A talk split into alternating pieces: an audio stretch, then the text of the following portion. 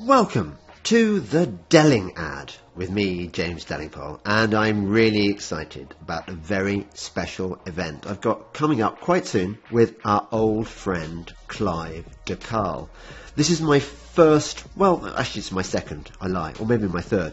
It, my third Delingpole event outside London, and the smaller events are, are, are really good. I mean, they don't have the crowds of the London uh, events, but they're more intimate, and you get more chance to spend quality time with James.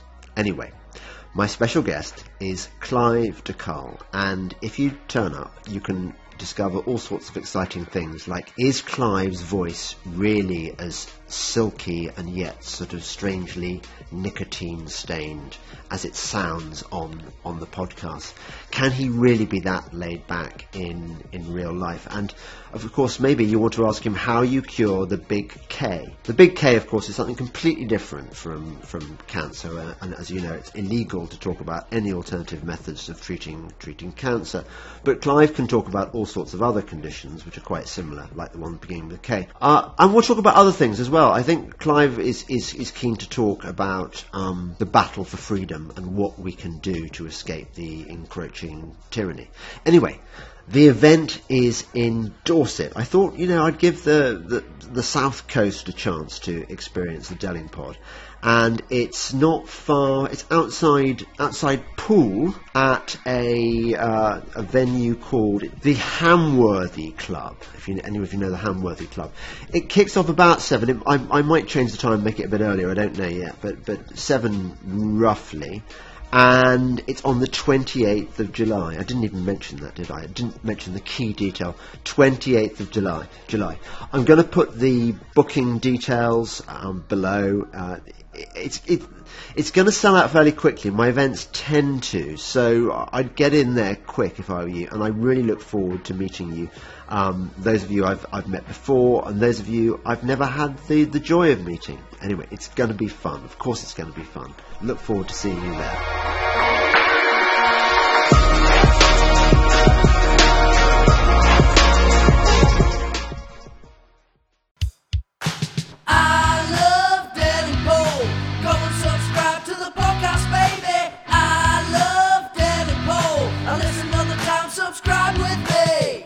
Welcome to the Delingpod with me, James Delingpole.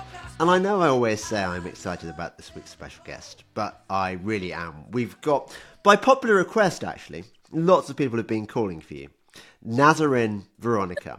Um, and later on in the show, I'm going to put in, I'm going to insert, because because I'm so, I couldn't get my act together in time. I've got a great advert, um, a sponsor, somebody who's got this amazing place or series of places in Scotland for like awake people. You know, he, he likes awake clients. He likes cash, but he's got awake books, and he's. I just think this is the kind of people who should be well sponsoring the Delingpod because like this is the perfect audience. Anyway, Nazarin Veronica. Um, I've seen I've seen videos of you um, on on on uh, YouTube, Mm. It on, would it be on YouTube? Or you're probably banned from YouTube. Doing doing brave brave sassy things, sort of red pilling people on the tube and stuff. And I know that you were in that BBC vaccines alleged vaccines that aren't vaccine series, where they basically tried to stitch you up. Yeah. Um. But but tell me more about yourself because I mean I, am I'm, I'm I'm crap at doing my research, and uh, I just know you're a good thing. Yeah, well, um, I'm Nazarin Veronica. Um, I became sort of more well known in the movement um, through doing the, you know, through taking part in the documentary. Um, BBC. Tell us about tell us about the documentary.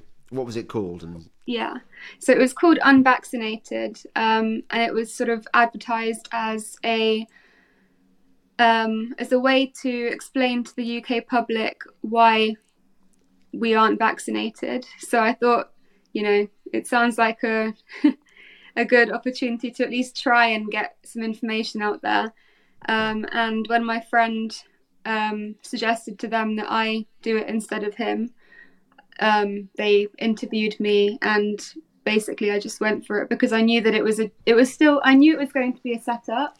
I knew I knew I knew they were going to try and manipulate things and edit things in a way which isn't um, accurate as to what actually happened. But I still thought it's worth giving it a try because you know if it's a way to get information out there, I'm going to try and do it regardless of what happens. Um, in the editing process. So I did it, um, and in the interview, I had to act really dumb to get onto it. Actually, did so, you? So, so, so you you did kind of deceive them when they yeah. were interviewing you beforehand. Yeah, I knew that I knew the kind of people they were looking for, and so I knew that I had to change the way that I am slightly in terms of you know not mentioning any statistics, not mentioning any science, just basically they asked me why aren't you vaccinated, and I just had to act really stupid and just say, oh, I, I don't know, you know, my friends weren't getting it, so I didn't get it either. Things like that. Just um, how how how many how many interviews were there? Uh, there was one person who interviewed me. I think there on, were on the phone. People. Yeah, it was on a video call. So, yeah, I, I put. And did, put, and did you pretend to be? Did, did you kind of physically look, try try to look more gormless? Yeah, I put loads of makeup on, and um, just yeah, my whole persona was just different to how I really am. Um, I didn't really have any good reasons as to why I wasn't vaccinated, well, from their view. So yeah. then they did um, choose me as one of the participants. That's that's brilliant. So because I've I've been I've been stitched up totally. I mean, like a kipper mm. by the BBC. And I went into it complete innocent. I thought, well, lovely BBC, it's right. And I didn't, I didn't think the BBC was lovely, but at that point in my, my life, I didn't realise that the BBC was like a snake, and you have to sup with a very, very long spoon. And I, sh- what I should have done is recorded the interview, um, independently so that I could show the tricks they did. I should have been wise. I'm I'm nearly 60. You're how old? 22. 22. How come you were so you were so aware? How come you knew about all this this before? Well, um, when I sort of woke up to the propaganda that was going on at the beginning of um, lockdown and you know the pandemic, yeah. I realized what the BBC were doing, and I realized they were just plain lying about everything. Um, and that's when I realized they couldn't be trusted. So I saw the absolute lies they were putting out um, regarding, you know, COVID and lockdowns and vaccines. And I realized that they're not to be trusted. I was also warned by many people um, but I, I already knew even before the warnings, but they just sort of reiterated how dangerous um, they are and what they will try to do to me. And I prepared in the best way possible. Um, obviously, I have no control in the edit. I can't, you know, decide what gets left and, and what doesn't. But I had a notebook of stats and um, figures and so many. Basically, I had loads of science on my side and I used stats whenever I could. Like in every debate, I I was listing all of the stats and science um, to back up my points. Sadly, they did remove every single one of them. You so surprised me. I know it's just crazy because literally it's all I was coming out with, and they managed to remove every single one. But they did leave in the part where I talked about the Pfizer documents and all of the adverse reactions on there, and I listed like how many there are.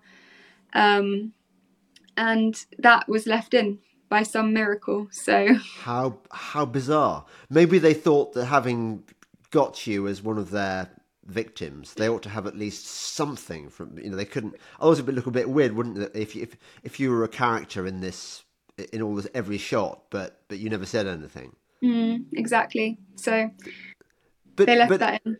But okay, so let's get the timeline sorted here. When, what year was the this documentary? When did they film it? And so it was filmed in May 2022, so last year, um, and it was aired in July 2022. Okay, well, so before that, when was the moment?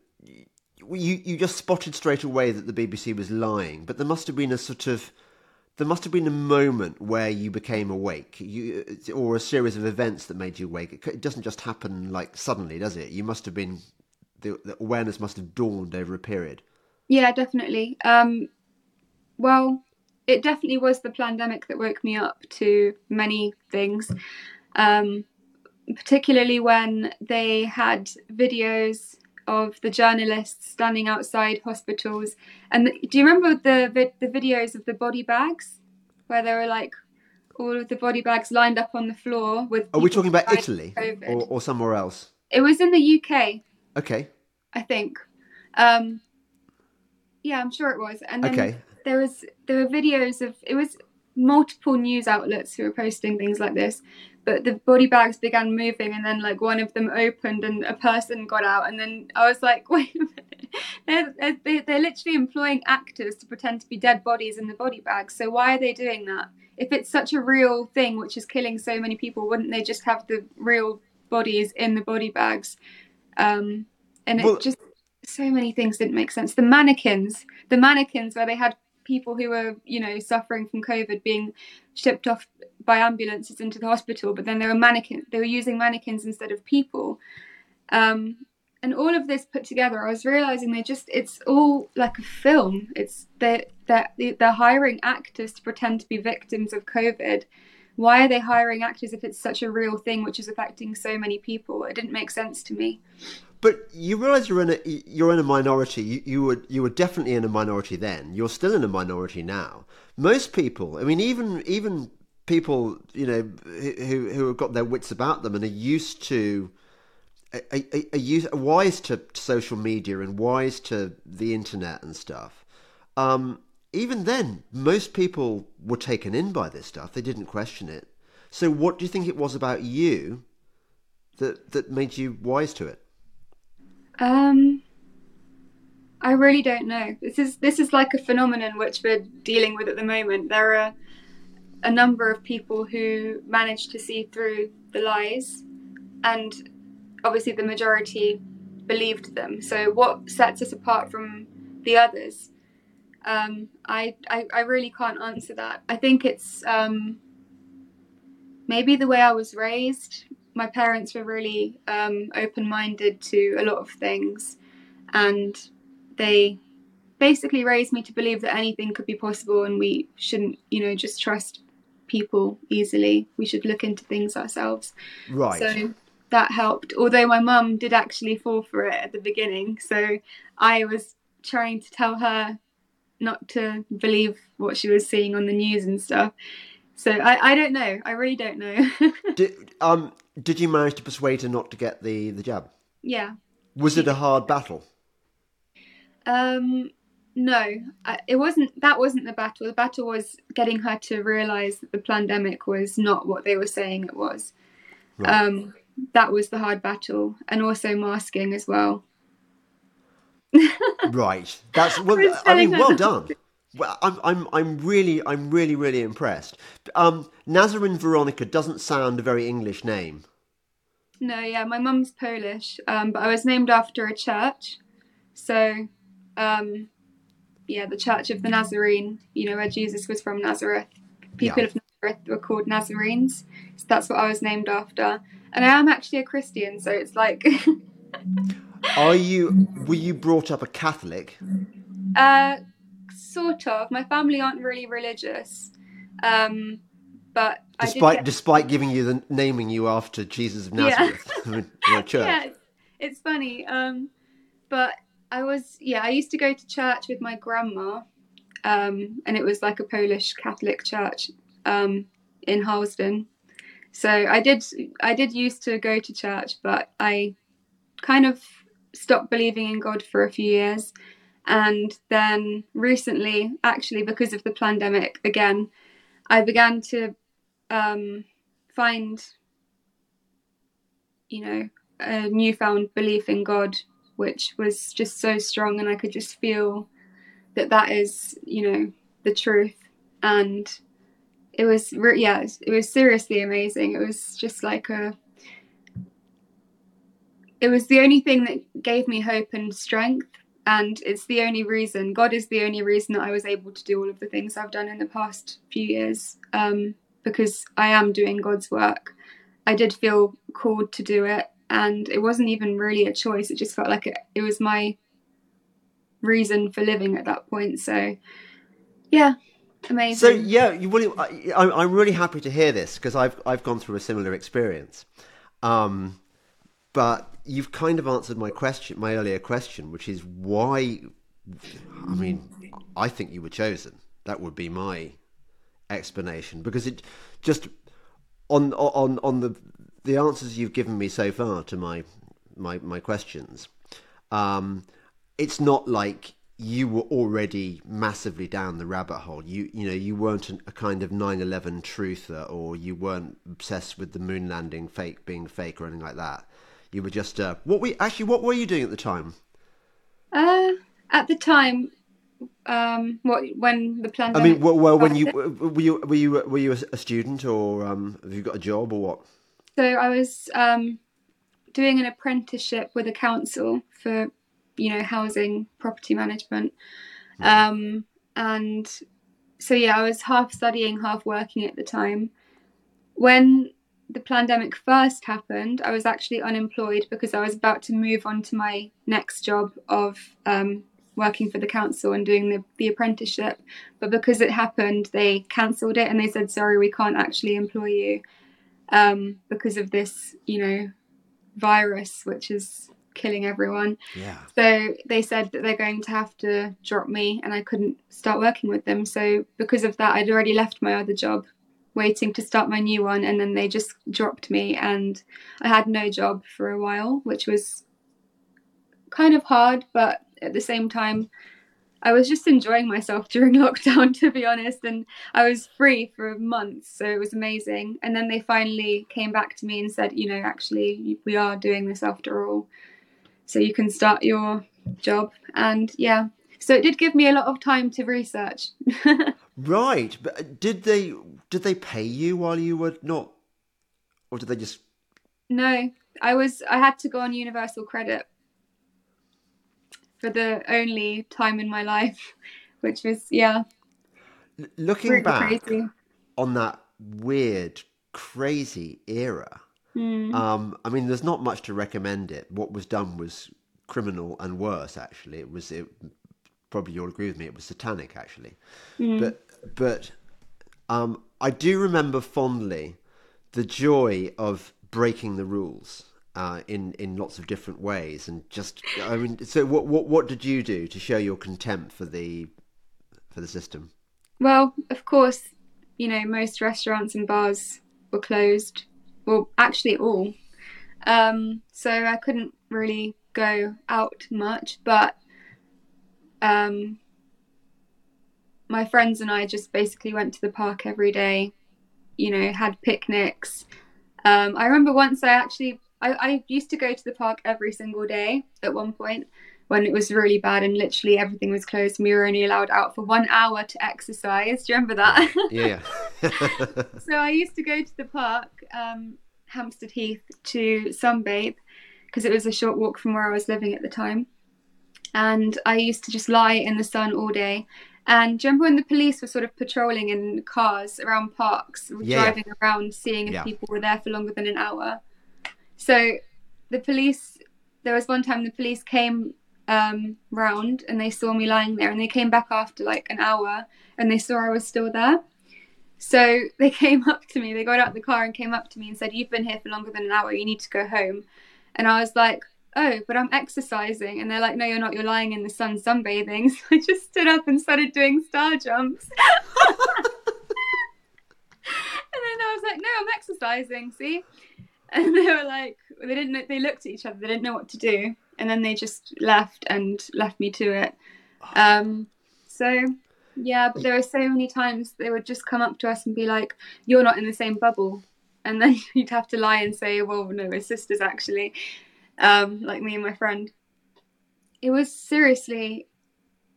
I, I, I, I sometimes forget that it even happened because it's that crazy. It feels like a dream. It's yeah. like, how how did we allow that to happen? I, I really don't get it. and the fact people actually complied with it is even crazier to me. I, I can't believe anyone actually sat in their houses all day thinking they were doing something good. It's just. Uh, and isn't isn't the scariest thing that now everyone everyone's pretending it like like it never happened. Yeah, it is the scariest thing. Like with the um, I forgot which. I think it was a magazine, but they were asking for an amnesty for people's behavior during lockdown and you know forcing people to to wear masks and stuff. And they were saying oh we didn't know that we didn't know that it wasn't as much of a threat as we thought it was. So they're just literally refusing to sort of put their hands up and say we were wrong. They're just saying you should forgive us because we didn't know um i don't know it just it just feels like we need some reparations for what happened but I just doubt that will ever happen. I, I don't think it's. Do you not think? I mean, like as Christians, we're supposed to forgive, aren't we? Yeah. But I think that a necessary part of, of that is a sense of contrition on the part of the people being forgiven. I mean, At least an apology. Yeah. Because until they acknowledge they did something wrong, the chances are they're going to do it do it all over again. Probably harder next time. Yeah, when the next big thing happens.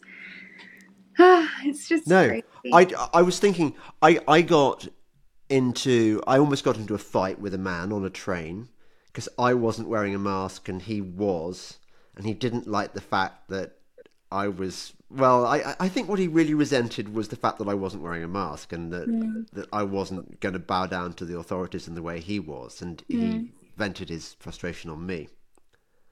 Yeah, I had a similar thing. Um, I wasn't wearing a mask. I literally never wore a mask on public transport. And um, one day a man came up behind me and he was wearing earphones and I was wearing earphones. And I think he thought I couldn't hear him because I was wearing earphones. But at the time, the song just stopped playing so I could hear everything. and he came up behind me and he was like, Put your mask on, you. Can I swear? Yeah, yeah, of course you can, yeah he called me a bitch. so I turned around and I was like, sorry, what did you say? And he turned around and he looked at me with, you know, his face was just shocked because he thought I couldn't hear him. And then he starts sort of scurrying away. Um, and I just thought, I sat, I stood there and I was like, hmm, should I just let him go or should I chase him and, you know, make him answer me? and I, at the time, yeah. I was already in a bad mood. So I was ready to, for confrontation. And I basically chased him down the platform because he was literally running away from me at the end, um, screaming at him, saying, What did you just call me? You just called me a bitch. What? Because I'm not wearing a mask. And everyone on the platform was just looking at him and he, he looked so embarrassed. Fantastic. and finally, because he was he was literally running away from me, so I chased him, stopped him, you know, literally grabbed his arm to stop him. And I said, You just verbally abused me and called me a bitch for not wearing a mask. Can you explain to everyone here why you did that? Um, and he had nothing to say. Or actually, he was like, Well, you should be wearing a mask. And I was like, Well, I'm choosing not to. Are you going to force me to do it? Are you going to put one on my face? And he had nothing to say to that. And then he, I just walked away and everyone was laughing at him. So. yeah, he was beaten by a girl. he wasn't add, expecting it from me.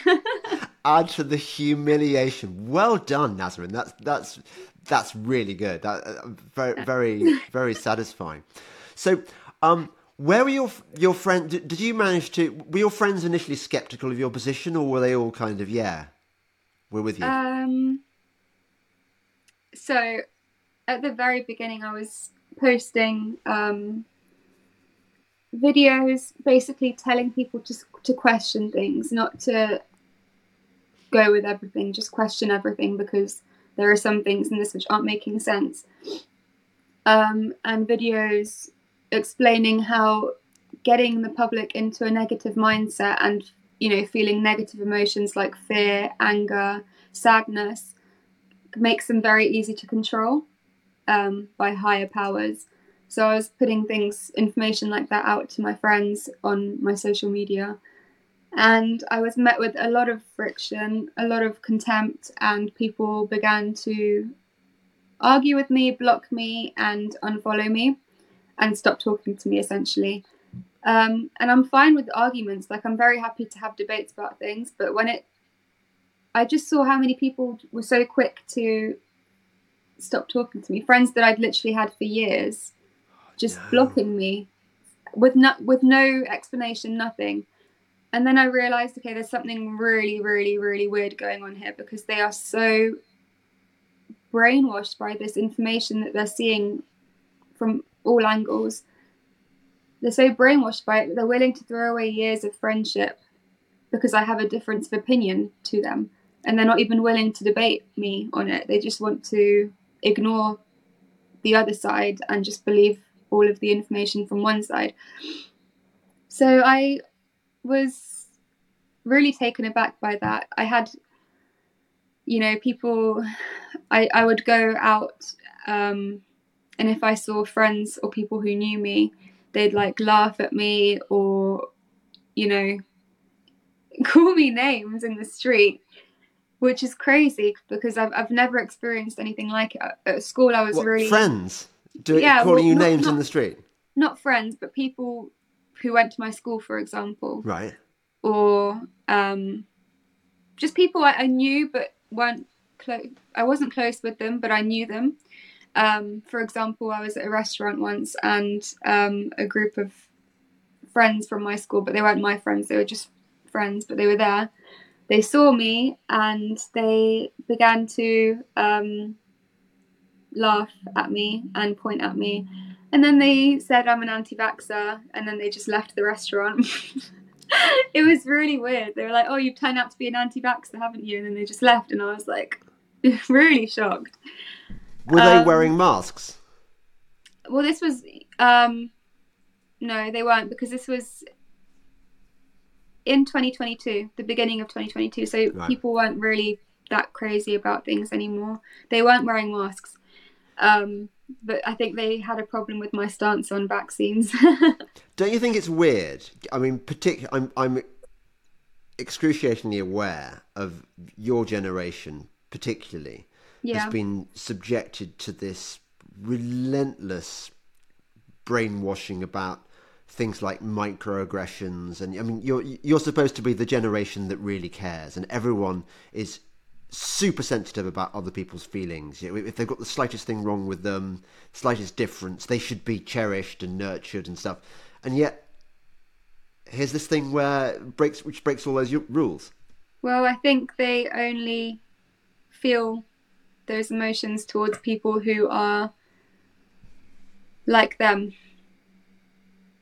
And they've been conditioned to believe that anyone who believes, you know, um, things which you know, who have anyone who has opinions which differ to their own, don't deserve that same compassion and empathy, which it really makes no sense to me because I, you know, treat everyone with respect regardless of what they believe. I wouldn't, um, you know, if I saw someone on the street wearing a mask even now, which I still see. Yeah. I'm not going to, you know, shout at them and go, "Oh, you're a masker. Take your mask off. You look like an idiot." You know, I'm not going to do that no. because I, I, I respect their right to choose what they want to do with their own body. If if they want to get vaccinated and wear a mask, that's fine. Obviously, I believe they should have all of the information regarding both sides before they make a decision, but which mm. they haven't got sadly. But um, I still believe they have the right to choose that. So I'm not going to make fun of them for their decision, um, even though I believe that it's the wrong one. Yeah, yeah. You know, it's just I'm I'm more willing to have a debate about things because I I've never actually lost a debate regarding the COVID stuff. Right. where do you have these debates? Oh, all the time. You know how I do outreach on the tubes and outside stations and on the street. A lot of the time, we encounter people who, even doctors, who come up to us and say, You're wrong, you're spreading misinformation to the public. And we're very happy to have debates with them, obviously, um, because that's what our side's all about. It's about truth. And if, yeah. if I'm wrong, you know, tell me I'm wrong and explain to me why, show me your evidence. And I'm more than happy to look at it because I'm very open minded. But every single time I've had a debate with these people who don't believe what we believe, it always they either walk away because they realize they're wrong, but they you know they can't admit it and they just walk away because they can't listen to us anymore, or they um, just go on and on about you know their opinions, leaving out any science because they don't have any science to back up their points. It's yeah, it's always either those two options. They they are never right. They never come out of it winning the debate. So I think that says a lot because you have doctors coming up to regular members of the public, and the regular members of, of the public know more about what we're talking about than the doctors do. And how do you know? I mean, yeah, how do you know that you've won the debate? Do they go off with their tail between their legs, or do they go, "Oh, maybe you're right. I better better do some more research"? Or do they ever surrender? Or uh, we've had some people surrendering, but it is mostly them just walking off because they can't listen to us anymore. And the reason I know we've won the, won the debate is because we have science and they don't, and they can't contest our science. They can't say they can't give any contesting information to sort of go against what we say. So, you know, if, if you have statistics on your side, it does help your argument a lot, and they don't have that. Um, well, okay, so we've we've gone um, forward now to to your your the amazing stuff you're doing, sort of guerrilla, what is it, guerrilla debates on the tube and stuff. Um, yeah. But before we go there, I think this is the point where we're going to have my little break. I'm going to try and insert it so that nobody can avoid this advert because it's a good product, hey? Yeah. Here's the amazing Scottish place I wanted to recommend to you. I, I think this is a really good experiment, by the way. Uh, people who are sharklings, uh, uh, friends of the pod, who want to advertise their product to the right audience, people like us, people who like this sort of thing, people who want to help one another um, and have a good time, obviously. So he's got these two properties in Scotland, half a mile from Loch Ness, and the nearest town is Inverness. One sleeps six, the other is a pod that sleeps sleeps two. I've been looking at the website. It looks amazing. I haven't, I haven't, I haven't stayed there yet. Uh, it's lochnessstay.smoobu.net. I'll put the details below. Anyway, they're in somewhere called Drumnadrochit. I hope I've pronounced that right, which is not far from Urquhart Castle. Um, the Loch Ness stay is garden flat in the Glen of Furness in Drumnadrochit. Sleeps up to six guests ground floor garden flat with a beautiful riverside location and forest view. And the other one, Loch Ness Stay, sleep up to two guests, fully equipped luxury pod with ensuite shower room and toilet, warm and cozy, comfortable memory foam king size, size bed. Anyway, I'll put the details below the uh, the, the podcast, and you get if you apply to through the right website, which is the one that goes lochnessstay.smoobu.net, and and you mention the Delingpod, you get a ten percent discount. But here's why I think this is a venture worth supporting. I mean, I, am assuming that this is a really amazing place, so it looks it. But this guy, the guy, the guy who owns these places, uh, went up to Scotland with his family to to prepare for the kind of the horrors that are coming and give his give his family a kind of nice rural life eating homegrown vegetables. But it says hosts are on side and Team James, families, motorbikers, smokers, religious, unjabbed, unwoke, males, females, and other socially ostracized groups especially welcome. Cash preferred, location is idyllic. Um, what more can I say? Enjoy. Let me know how you get on if you if you go there. Right. Now we've done. Now we can go back. So I want to I want to just uh, just rewind a second. Um, rewinding is probably a concept you're not familiar with because you you you post date um, VHS videotapes. But back in the day, we used to have these things called cassette tapes and things. Oh, and I know. To... I'm not that young. I'm just patronising you, Nazarin. Uh... uh, no, I'm just taking. I'm just taking the piss. Um, I'm, I'm, I'm envious of your youth. I, I, I, was I was your age once, and I and I, I wasn't nearly as clever as you, and no, I and I, I completely frittered it away. So I'm I'm you know, uh, so when you went on this BBC program, and you, unlike me, you weren't completely shafted. Is it? Remind me who the presenter was. Hannah Fry, Professor Hannah oh. Fry. Yeah, prof- you mean Professor? I mean, anyone with that title, anyone who uses that title is, is automatically suspect, don't you reckon? Well, yeah. I, yeah. I don't think I've met someone who is a professor who actually knows what they're talking about in regards to what we're talking about here. No, absolutely yeah. not. I, I'm presuming you didn't go to university. No, I chose not to.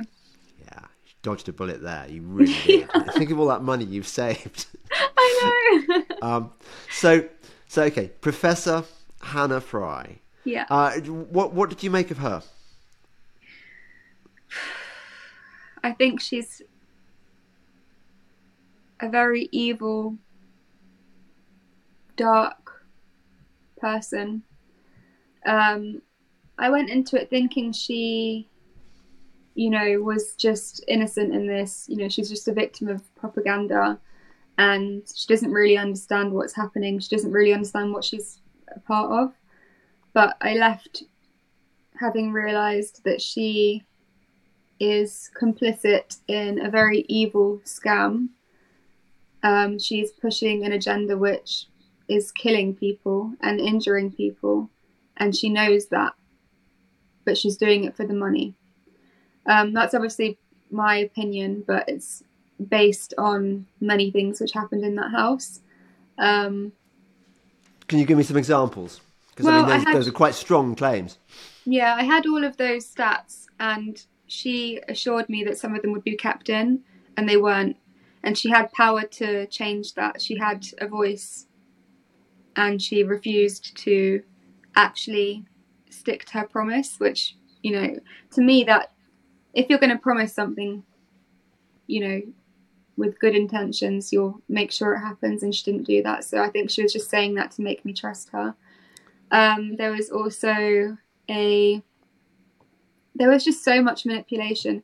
She came up to us you know, there was a, a whole scene which was cut out because they realised it was way too patronising to leave in. But it was the placebo effect, the placebo slash nocebo effect. So they had, um, they sat us around a table and they brought us nappies with chocolate inside, and they were like, "Okay, eat this chocolate in the nappies."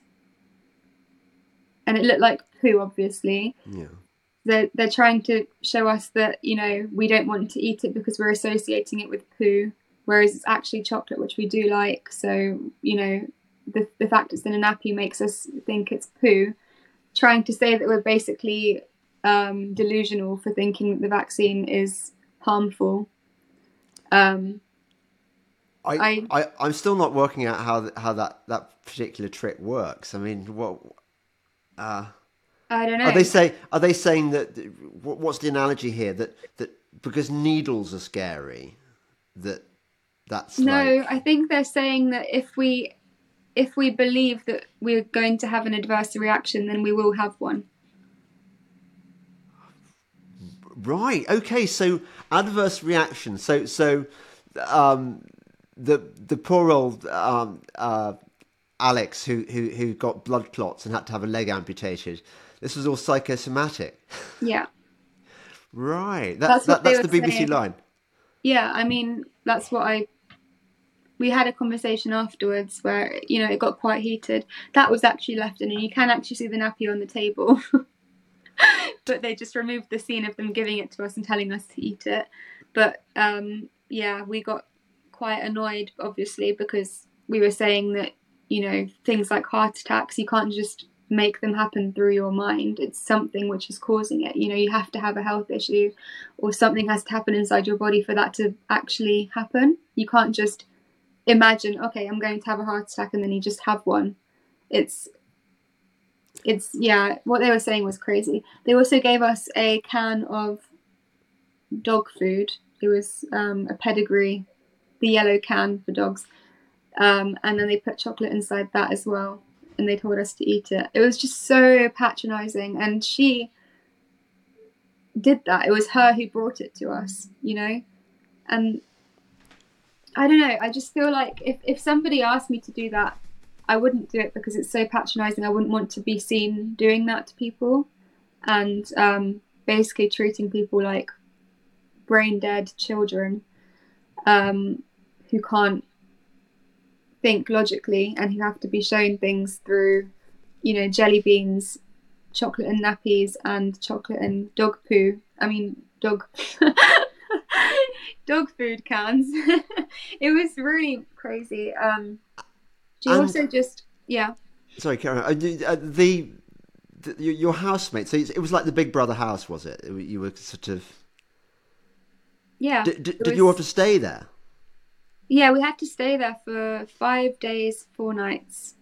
So it was literally daily filming. It was so exhausting. I had mental breakdowns every single day. I was literally on the floor crying on some days because I couldn't believe how evil they were. Um, you know, obviously there's the scene of me telling Hannah Fry that um, I have a friend who experienced really, really awful adverse reactions from her vaccine. You know, she had six, she had I think over 65 different adverse reactions to one vaccine. Oh. So that's obviously not made up. You can't imagine that and fake that. And then she just said that um, I think she said, "How do you know it's from the vaccine? You know, how do you know it's not from something else, or it's not? It wouldn't have happened anyway." Um, this, this is a friend. It happened to a friend of yours who's your age. Yeah, well, she's 28, so she's a bit older than me, but still, a 28 year old shouldn't be dealing with suspected heart attacks, um, strokes, seizures. You know, that shouldn't be paralysis. These aren't things you can just imagine or manifest to happen. They're things which, you know, are caused by something, and in this case, it was caused by a vaccine or a and vaccine. Professor Professor Hannah Fry was was unmoved by this. She probably just thought it was what anecdote that was untrustworthy because. I mean, she. I showed her video evidence Did of you? the seizures. Um, that was also in the documentary. But yeah, the professor couldn't make the obvious link so it says a and, lot. I mean, I'm I'm familiar with the tactics that they use. They do try and grind you down. When when I had my experience at the hands of the BBC, they they grilled me for about five hours, and I was desperate for a cup of tea, a bit of a bit of cake or something to to you know. I, I was getting massive sugar lows, and and it's like being interrogated. They, they, they, they, they keep going through it until they get the answer they want rather than the answers that are, that are true. That's exactly what it is. That's exactly what happened with us literally every single day. Um, there was a time when we were filming for pretty much the whole day, and they, on that day, they only provided one meal.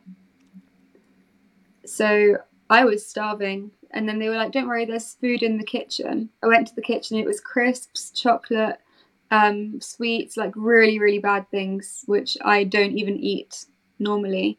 I, I do occasionally, but I that's not something I choose to eat. I choose to eat things which actually fuel my body and my brain.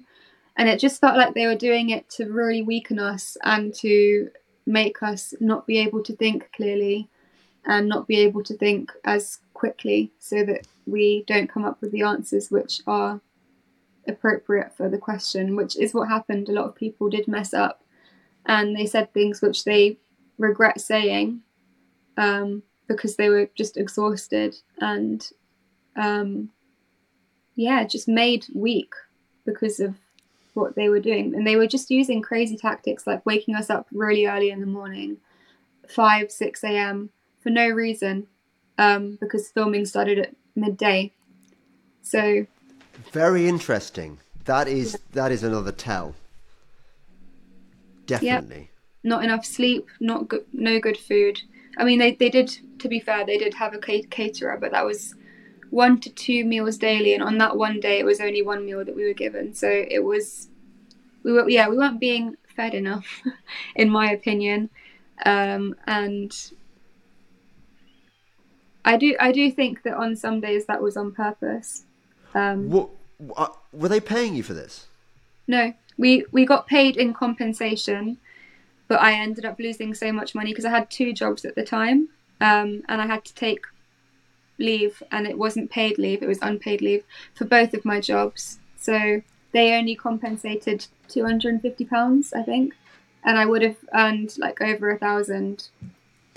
So they do this thing. I mean, this is this is part of their exploitation. Everyone thinks when you're on TV, you're in the money, and they do have this thing where they talk about, you know, we can't we can't pay you, but we can compensate you. Yeah. And they give you a derisory. Which is so. fine. I was willing to do it for free because for me it was more about getting the message out there. It's um, a holy mission. Yeah. yeah. But a lot of people did think that I was a paid actor because they're like, well, the BBC had you on, so you're obviously a paid actor. You're not genuine. You know, you can't be trusted. Um, which was crazy. I even had someone threaten me because I was going to a march um, not long after it aired, and it was a march for the victims of the um, vaccine.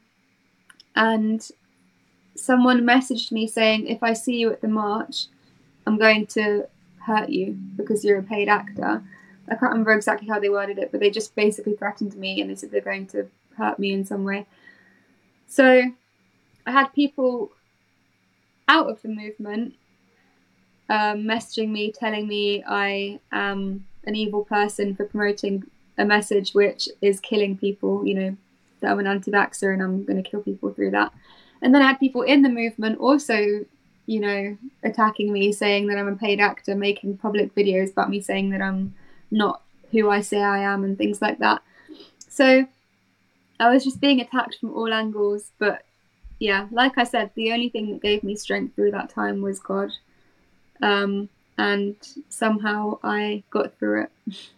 That's brilliant. No, I, am I'm, I'm I'm very glad. I'm very glad that you had that sort of um, protection. Yeah. And and you're right. When you've got that confidence, you can do anything. Yeah. Um, even um, in the house when we were doing the filming for the documentary, I got these. It felt like God was just putting things into my brain, like things to say, because I I was coming up with information that I don't remember ever seeing.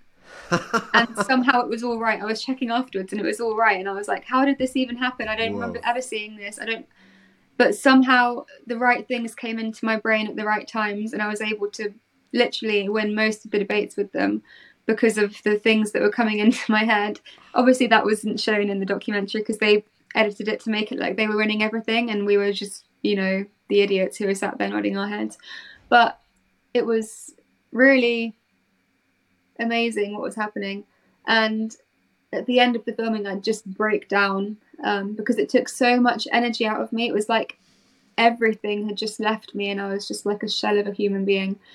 And I would break down, you know, go to the go to the room I was staying in, close the door, and just fall on the floor and cry.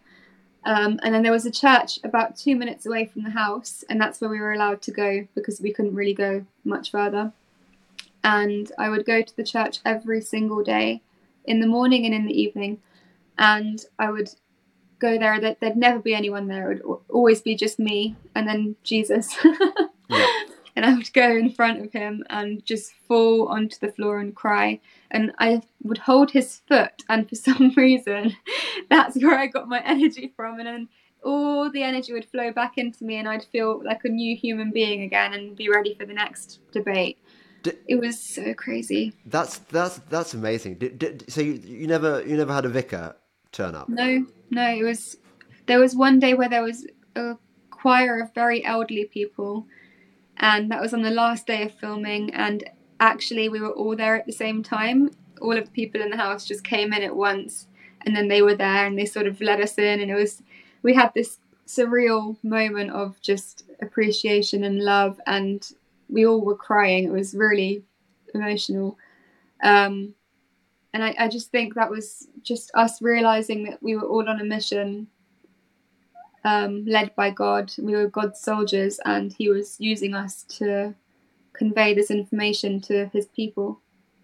Do you think if you hadn't been there, it would have turned out very differently? I mean, how how awake were the other people in the house?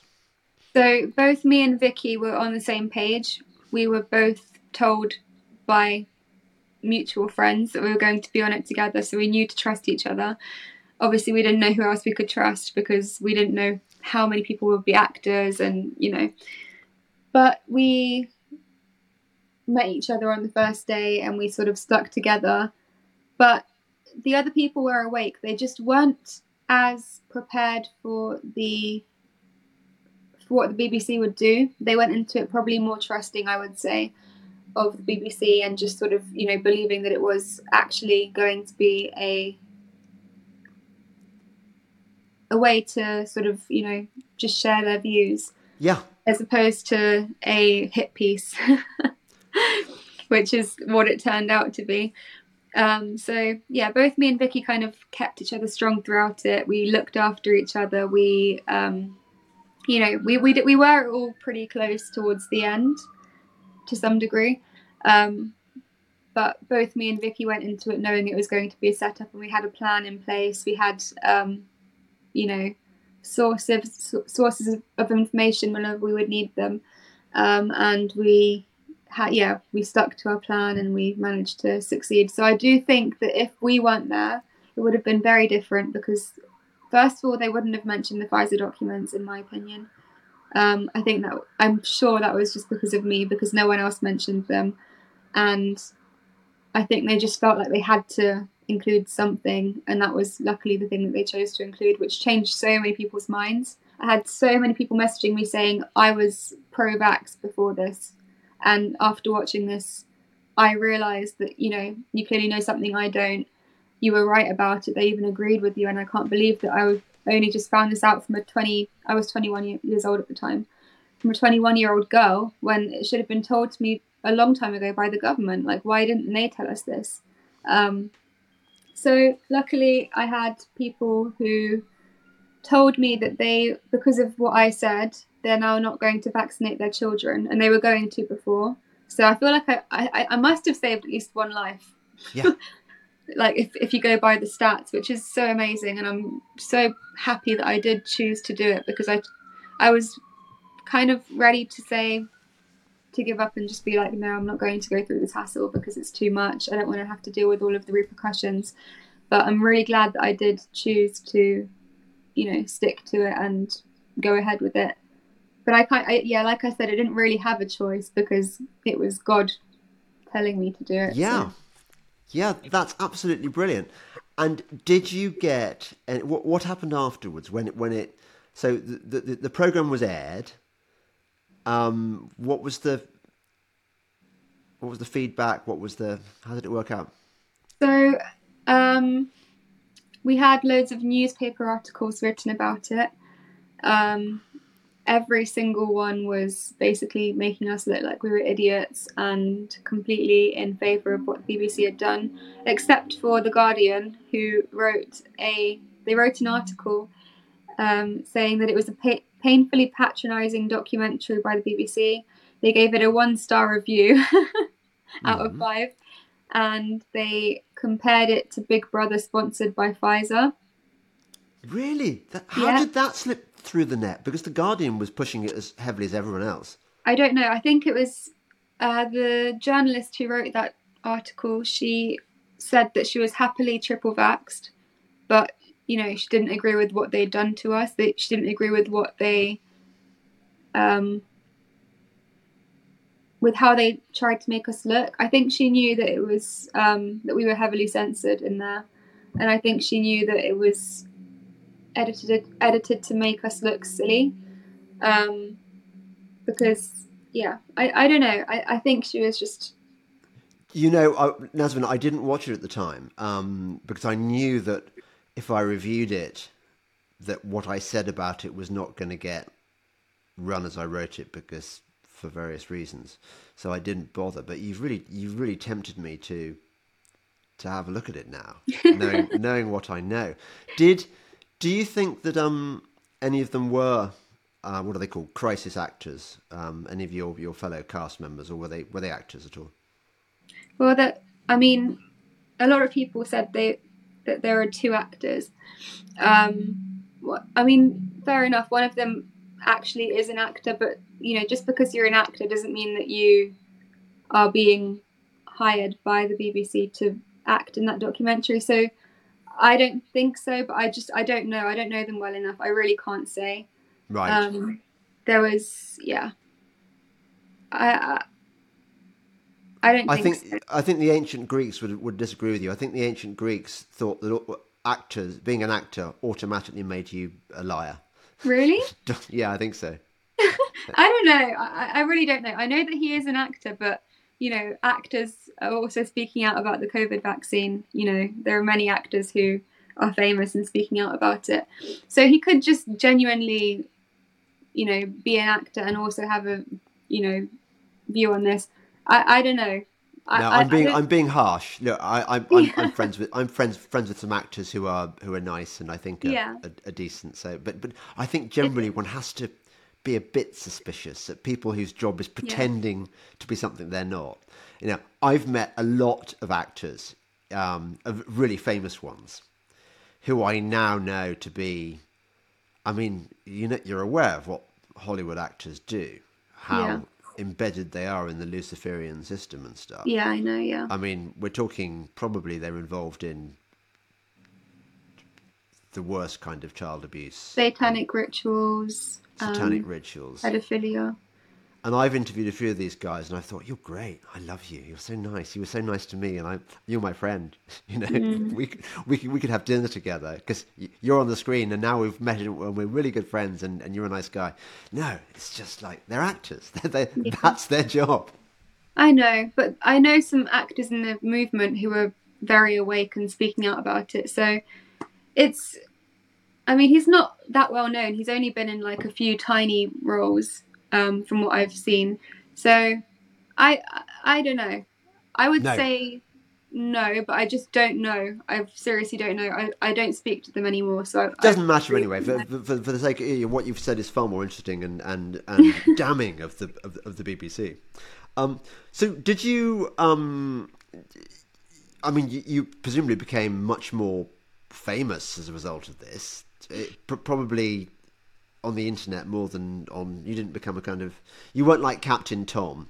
On the front page of a newspaper for, for going on your Zimmer frame around your garden, you know you didn't achieve that level of. I remember that. What- no. What do you actually tell me? What did you think about the Captain Tom psyop? Uh, well, at the time, I think I was very young, too young to sort of question things. I don't remember what year was that. Well, it was it was in the early days. It was when people were banging pots and pans for our NHS. Oh, was it? Yeah. I thought, okay, I'm I'm thinking about something else. I think. No. Wait, was it that he did a charity walk around his garden? Yeah. Yeah. Okay. And apparently, Uh, some of the some of the money since has gone. His daughter, who I think ran the charity, she spent the money on a on a spa for her house or something. Really? Yeah, it just gets better and better. Oh my gosh. well then, yeah. Uh, that is shocking. But Uh, well- at the same time, I'm not shocked. no, exactly. I mean, it was just insane, and Yeah. it was Clown World, and yet everyone believed in Clown World. Everyone got in the clown car, pretty much, apart from a few of us who were going, "Hang on a second, that's a clown car. They've got red noses and and and wigs and white Yeah. face paint." it's so obvious. Yeah, yeah. Yeah. Um, so then you went up a gear, if that's the right phrase, um, and you became you started doing that brave thing which I could never do. I mean, I always I always when when I see a busker getting on a, a tube carriage and, and and and and sort of making those first moves towards engaging the the, the carriage, and everyone's going. Well, looking at their phones, or wha- how how do you how do you do it? What's the technique? Um, you just need to think, you know, what is the reason behind why I'm doing this? Yeah. And obviously, for me, that's God. I can't ignore that. You know, if I have, if I know I need to get information out and I'm being censored online, then clearly the only reason, I mean, the only way to do that is by going to the public directly. Um, because we have we you know online we are in an echo chamber sadly. We are being censored and we're only reaching the people who already know the um, information. Good point. um, you know and if you post on rumble for example there's only a certain amount of people who use Rumble, and they're usually awake because they know to go to the sort of uncensored um, social media. Nazarin, you just re- maybe realise that actually this, this interview is this, this, this chat is a complete waste of time because the only people No. who are gonna watch- no, because it still gives people hope and inspiration. So That's true. You know, Okay. Our side still needs to hear things, but in terms of explaining why the vaccine's unsafe, explaining why COVID was a hoax, explaining why you know, we our side doesn't need to hear that because we already know. Yeah, yeah. the public who were brainwashed need to hear it and they are on the streets they're not going to see my posts because they're not following me or my posts aren't going to reach them because they're only reaching like-minded people so um, yeah my friend Remeece he was doing um, outreach long before i started he was going he had a song called don't take the vaccine and it went I love that song. It was very Yeah. catchy. yeah it went viral. Don't viral take the vaccine. Yeah. yeah So how did you meet? Ram- you say you casually drop my friend Remeece. How did you meet Remeece? So I just basically there was a school next to where I was living at the time in Waterloo, and it was a boys' school. And they, I heard two boys. I was walking to the station, and I heard they were walking behind me, and I heard them talking about um, that they were going to do the vaccines in in school, and they were talking about an assembly they'd had that day, um, where the teachers basically manipulated the students into getting the vaccine. They were saying, "I don't want to take it. Are you going to take it?" So I just turned around and I was like, "I'm really sorry to interrupt. Like, I really don't mean to intrude, but can you? Ju- are you talking about the COVID vaccine?" And then they were like, "Yeah, like today our teacher um, had an assembly where she said that we're going to get vaccinated next week and we don't have to have it, but we are basically bad people if we choose not to have it because it's you know you need to have it, and we feel you know embarrassed not to do it because most you know students are saying they want to have it, but we're saying we don't and we're not sure."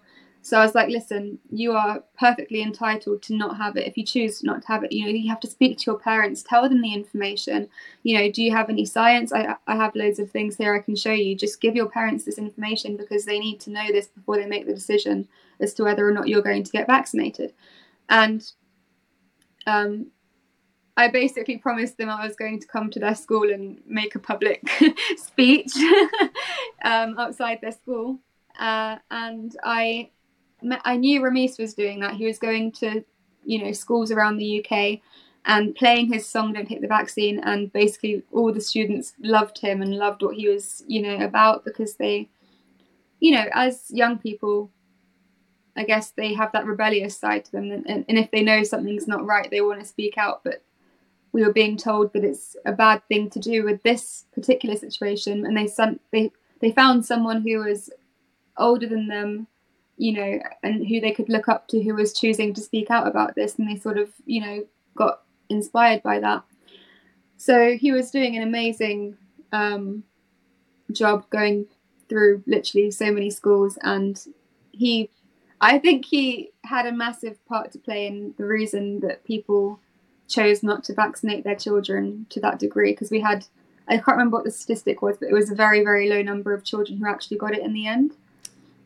That's good to hear. Yeah, I so suppose. I think Did you ever find out whether those two kids that you accosted? did well, so I messaged Remeece and asked him if he has any leaflets that I can print out before I go to the school, so I can give out leaflets to the children to give to their parents.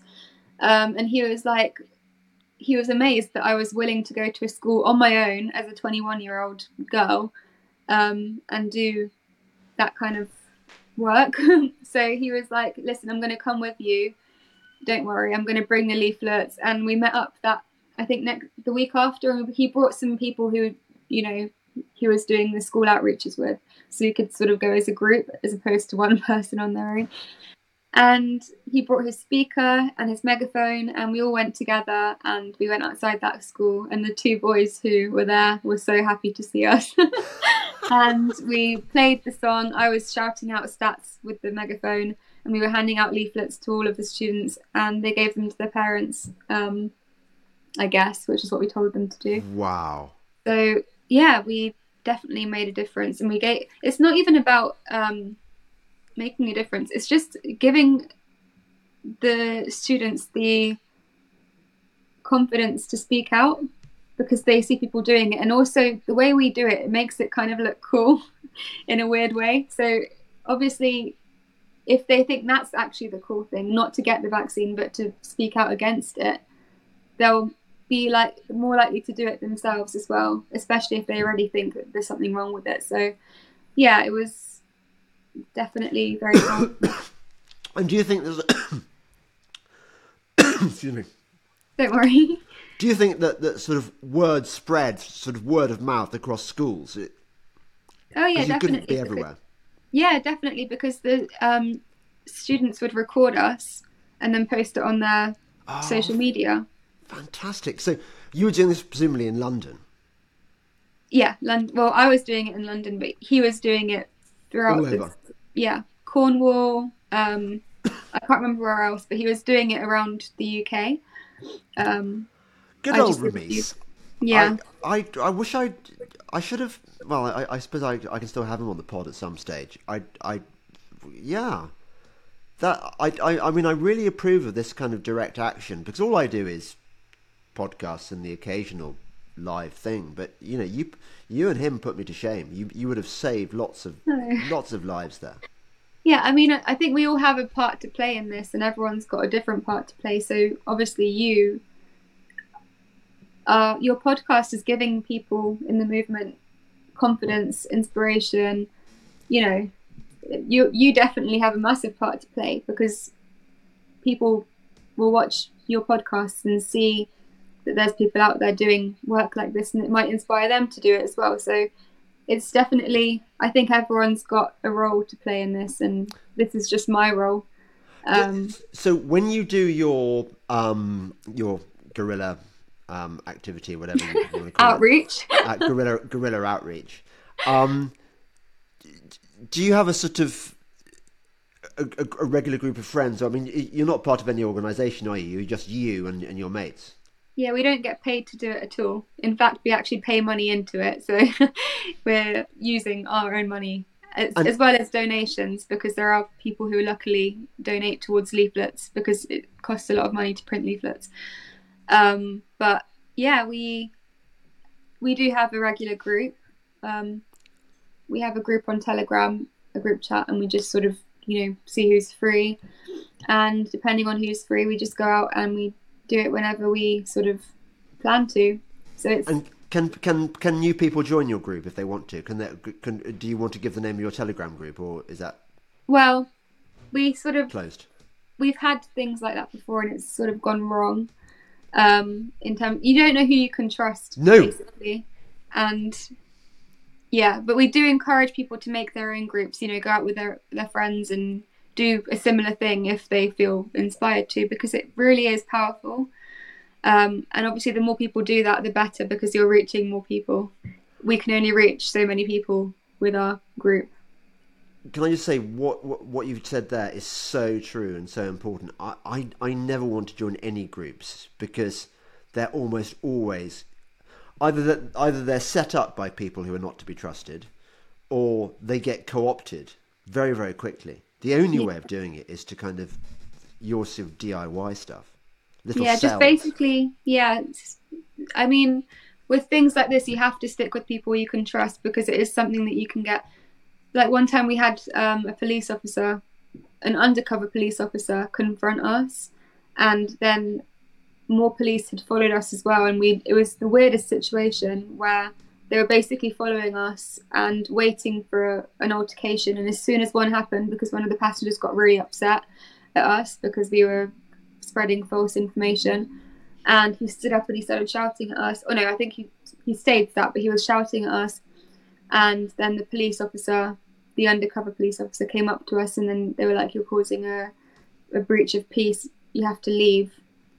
Um, so he'd been following us the entire time, and I did I did notice there was a man following us, but I didn't realize he was a police officer. What, what what did he look like? uh, black clothing. Um, I think he was blonde. I can't remember. There's a video on my um, Twitter. Blonde, blonde, black uniform. That sounds like like a Nazi, actually. but but, but um, do you think that the person who the, I, I did see I did see uh, this video, or I sort of glanced at it in that kind of distracted way that one does when one's flicking through social media. Um, do you think that the the person who complained was real? Yeah, I think Yeah? he was. Yeah, he was wearing you- a mask, Ah, yes. Ah, reading a newspaper. I think, right. from what I okay, yeah. remember. So- Okay, but so tell me about the reactions you get generally to your your guerrilla outreach. So it's surprising because I mean I did yellow boards before this. Um, are you familiar with yellow boards? Yeah, yeah. I like the Yeah. yellow board people. Yeah, so I was doing them before, even before the documentary. Um, and we had so many negative interactions. In fact, most interactions were negative. We had people laughing at us, we had people pointing at us and making fun of us. We had literal physical attacks, verbal attacks, um, people pushing our signs out of our hands. Um, it was crazy. Um, and I would say most interactions back then were negative. Whereas now, most interactions through doing outreach are positive. So there's been a massive turnaround, and I do feel like people realize they've been lied to and they are angry about it, and they're less trusting of news outlets and the government and more trusting of people who were warning them from the start and they chose not to listen to them before whereas now they are choosing to listen to us because they realize that we are actually a more trustworthy source of, of information than the government and the news um, so they're more willing to hear what we've got to say. And yeah, it's pretty cool. But we do still have some negative interactions, I'm not going to lie. But most, I, I would say, are positive. We have people asking us questions, asking us for more information, asking us for an extra leaflet so they can give it to their friend or family member. Um, it's, yeah, really positive, and I think it's definitely a step in the right direction because people are willing to trust each other as opposed to the higher powers. What do you talk about? uh, we talk about the COVID vaccine sometimes. We've we've sort of moved on from that now because it's not really as relevant anymore. There's not really a push for it anymore. Um, but we do still include that because I think it is important to reiterate things, and also because pregnant women are still being told to get it, um, and that's awful. So it's good to get the information still, you know. Um, then we talk about central bank digital currency, um, digital ID, um, the social credit system, and you know how that might be implemented into our lives in the future, not just the Chinese people's lives, because you know we, we use them as an example and we explain what's happening to them, and then we say that it could happen to us. We talk about um, the World Economic Forum and how evil they are and what they're trying to push, Agenda 2030, um, or the Great Reset, as they're calling it. We, we basically talk about all of these conspiracy theories, but we basically back them up with evidence. You know, we have a video that the World Economic Forum actually released themselves about the Great Reset, explaining that they're going to try and limit our meat consumption, um, and we're going to own nothing and be happy. so all of these things, it's, it's literally evidence. They've given it away. You know, they've they've told us they're doing it, which is their whole. You know, that's what Satanists do. They have to tell you they're doing something before right. they do it, so that you accept it. And you know, they can just say, "Well, we told them we were going to do it. They accepted it, so it's not. We're not going to get punished for it." I can tell you you've you've you've done a lot of you spent a lot of time down the rabbit hole because that one I think I learned from the guy who used to be a high level bagman for the for the cabal uh, the the powers that be the predator class whatever. And mm-hmm. he talked about this weird notion that they have of sort of karma that that that that you are somehow excused from moral responsibility for the evil actions you take if you tell people what you're going to do and then, then they're just like they deserve it. Yeah, then it's on them because they've accepted it. So Yeah. I do believe that's what the World Economic Forum are doing. They're telling us what they're going to do before they do it, and they're getting us comfortable with it so that when it does happen, we accept it. Um, and they're, you know, doing it all under the guise of global global warming and saying, you know, it's for the health of the planet and our people and just blatant lies because if you actually look at um, you know the temperatures and the climate it's actually getting cooler at the moment. It's cooling down as opposed to heat warming up. So there's no global warming happening. You know the climate is changing but it's changed for since the beginning of time it's changed. It's fluctuated in temperature so it's normal it's going to happen regardless of what we do. We're not going to make an impact on it. You know we can't we can't change the way that the earth is made it's made to fluctuate in temperature so it's just people are again believing a load of crap without looking into the science. Even I forgot his name, but the founder of Greenpeace. Oh yeah, Patrick Moore. Yeah, he's yeah, he's saying, an old mate of mine. Yeah. Really? Yeah, yeah. That's so cool. But yeah, he's he's come out and said it's all a scam as well. Yeah. Um. So you know, there's people who literally were a part of it who are now realizing that it was a scam and coming out and saying, you know, don't believe this. It's bullshit. Yes, but it's a bit like what we were talking earlier about the clown car, and they've all got their wigs and their red noses and their white faces. It's so obvious to us, but it's amazing the number of people who, who just have to sort of be told by the BBC and Sky News that the planet is burning and it's all our fault.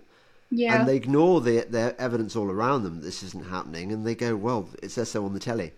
Mm. They believe it. And David Attenborough, I... David Attenborough, good old lovely cat with his soft, whispery voice. I mean, how could you not believe David Attenborough? I know. They, they know what they're doing. It's. Yeah. Uh, it's like, yeah, they know what they're doing. They, So- they, they're using manipulation tactics on the public and it, they're working again. So you're obviously wise to what's going on, and you and you, being a Christian, you understand that ultimately this is a spiritual war. So just just give me the big picture. What what do you think is going on? Well, I think that. Well, I don't even. I, I'm not even going to say the World Economic Forum because they're not even at the top. You know, we, we think they're at the top, but they're not. I, I I believe that at the very top there is the devil, and I think he does run this world.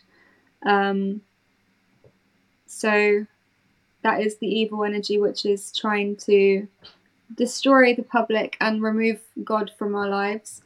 Um, I think they're trying to get us to trust science over God, to trust the government over God, to look to the government for solutions instead of looking to God, um, which is literally what's happening. You know, they're making our lives so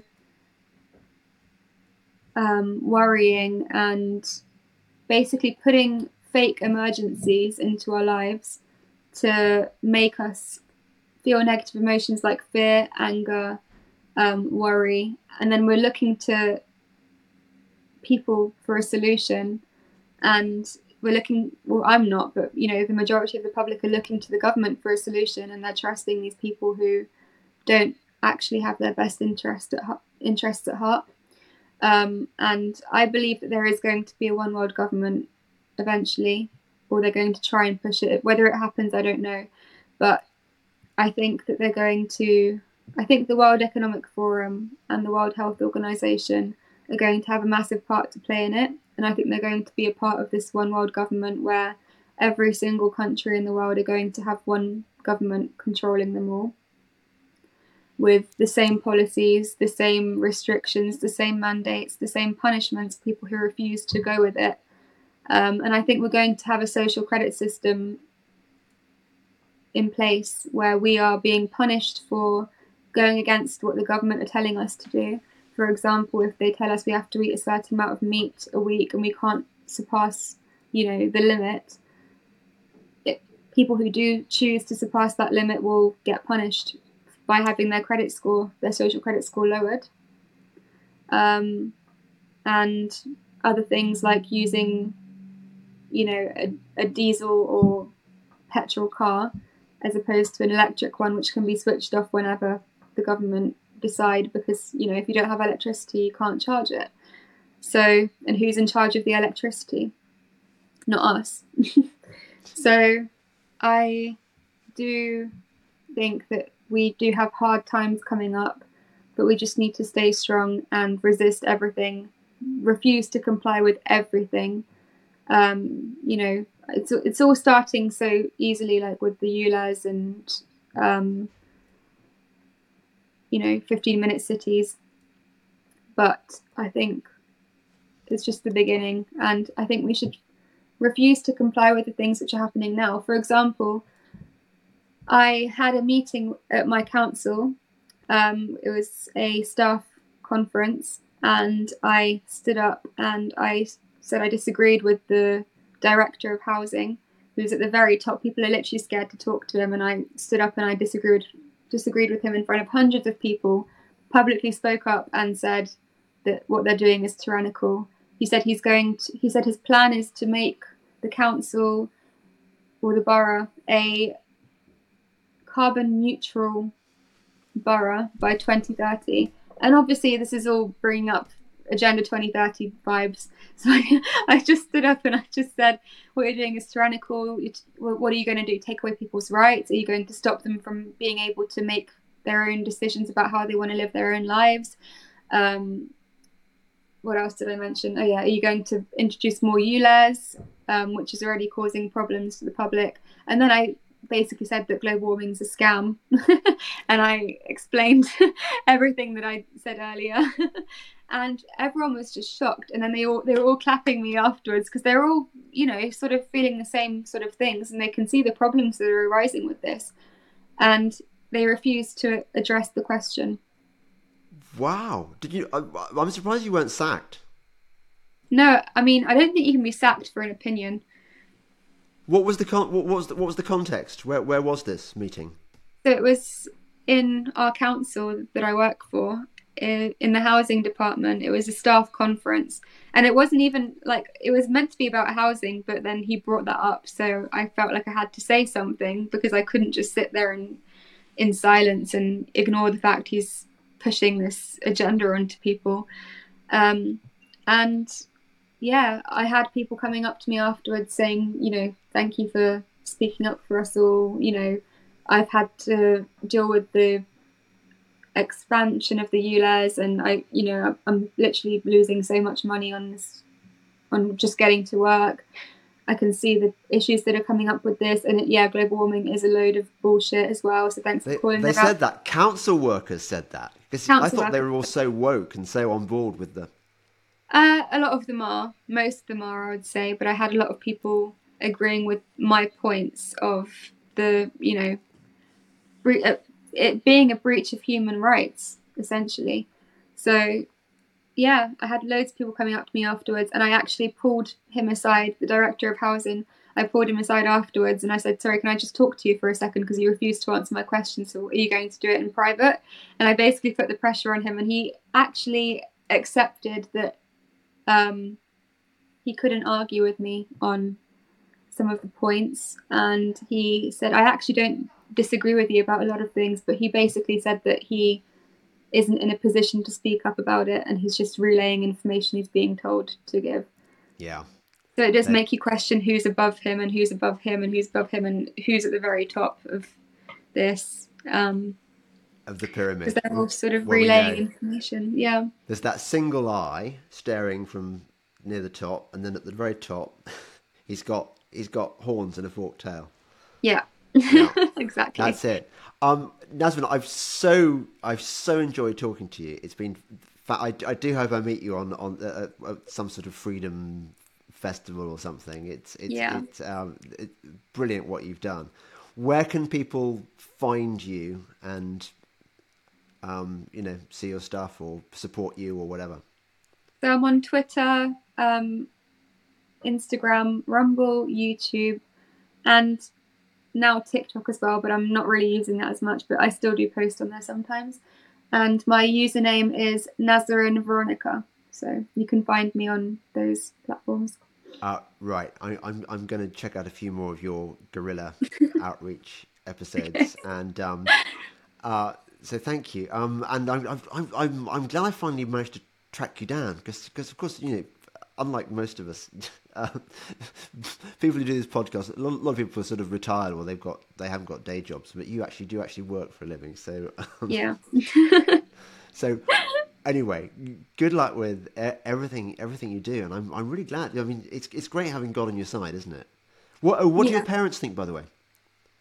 Oh yeah, they're completely on board, luckily, um, and they're beginning to turn to God more as well.